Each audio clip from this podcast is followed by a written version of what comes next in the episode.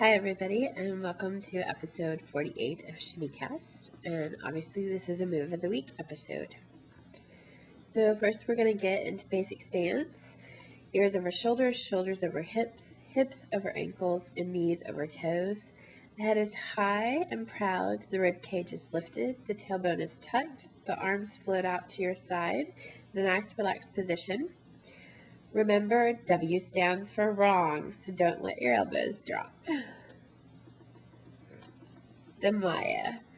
So in our trip, we emphasize executing Mayas flat-footed, as I'm demonstrating here. Uh, we do this because it helps you to maintain your balance when you're working with props on your head, like the sword. We also like to teach it this way because we feel it gives you more options of movements as far as layering changes, um, as you see there. So let's break down the move. So we start with the right hip first. Bring the hip up in a normal lift. I often describe lifts to my students as trying to lift your hip straight up into your armpit. I know it's not an elegant image, but it stops them from letting their hip twist forward or backward and getting that straight up motion. Then we push it out to the side, we drop it down, and we bring it back in. And let's do this a few more times. Up, out, down, in. Up, out, down, in. Now we're going to smooth it out. Here we go, smoothing it out.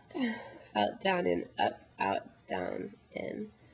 Up, out, down, in.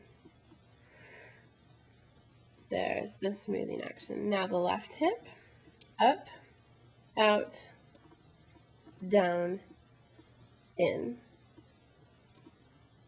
And again, up, out, down, in, up, out, down, in, up, out, down, in. And we're smoothing that out. Down, in, up, out, down, in, up, out, down, in. This move really shows the off thing that I really like about the Maya is that it really demonstrates the natural mechanics of the body. So let's start again with the right hip. Up, out, down. Now look how the left hip is already naturally pushed up when the right hip goes down. So you, you're kind of already starting the left side of that movement already. And you can see that here really great. And then we're going to push our right hip in and our left hip gets pulled out at the same time. And then we drop that right hip, the left hip down and the right hip is up. That's my right, looks your left. But anyway, you get what I'm trying to say. So, and let's get a close up of the knee action here. This is, there goes down the left hip, down the right hip, down on the left hip. And I'm told that this action, the knee action here, is a lot like when you do the slalom while you're snow skiing. I don't snow ski, so I'm not sure. Um, and here I am turned to the side, and you guys can see I'm totally flat footed here. And that's just, it really helps to stay flat footed, and you get a really nice fluid movement with that. Now, I was horrible when I first learned Mayas at twisting forward and backward with my Maya, and um, now I'm trying to actually demonstrate to you how my Mayas would twist forward and backward. And it was just horrible. Um, so I learned to visualize that I was in a really nice, expensive white costume, and I pictured myself in a tight hallway that I had to walk down sideways, and the walls were covered with black tar. And I'll tell you, nothing will stop you from twisting faster than the threat of damaging a nice costume. However, if that isn't enough to literally scare you straight, I recommend practicing Mayas against the wall or laying down on the floor or the bed. Um, if you're against a wall, you feel it as soon as your hip turns off that wall. Or if you tend to turn, your hips tend to rotate backwards, you can't because that wall is there. So now um, for some variations, of course, you the reverse Maya, down, out, up, in, down, out, up, in. Um, some people refers to these as seams But in our trip, we just tend to call them reverse Mayas.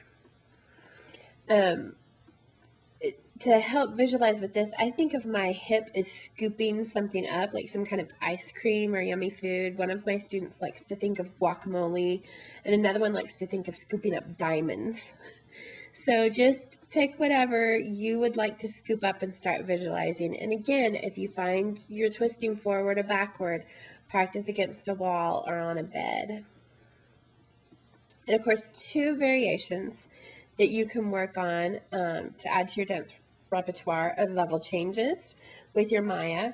And with this, you might end up taking your heel off the floor um, and then this is a reverse Maya with a brush, like a um, jazz or a tap foot brush movement in there.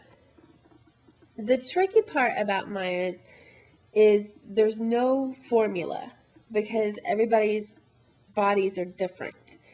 And everyone has a different, what I like to call sweet spot where they find their Maya. Um, you may need to bend your knees more or less. You may need to pull your feet together more or less. So play around with these elements during your practice time until you find that correct bend in your knees and the correct width apart that your feet should be. Above all, patience and practice, and in no time you'll have really nice Mayas. So shimmy on, and I'll talk to you guys later.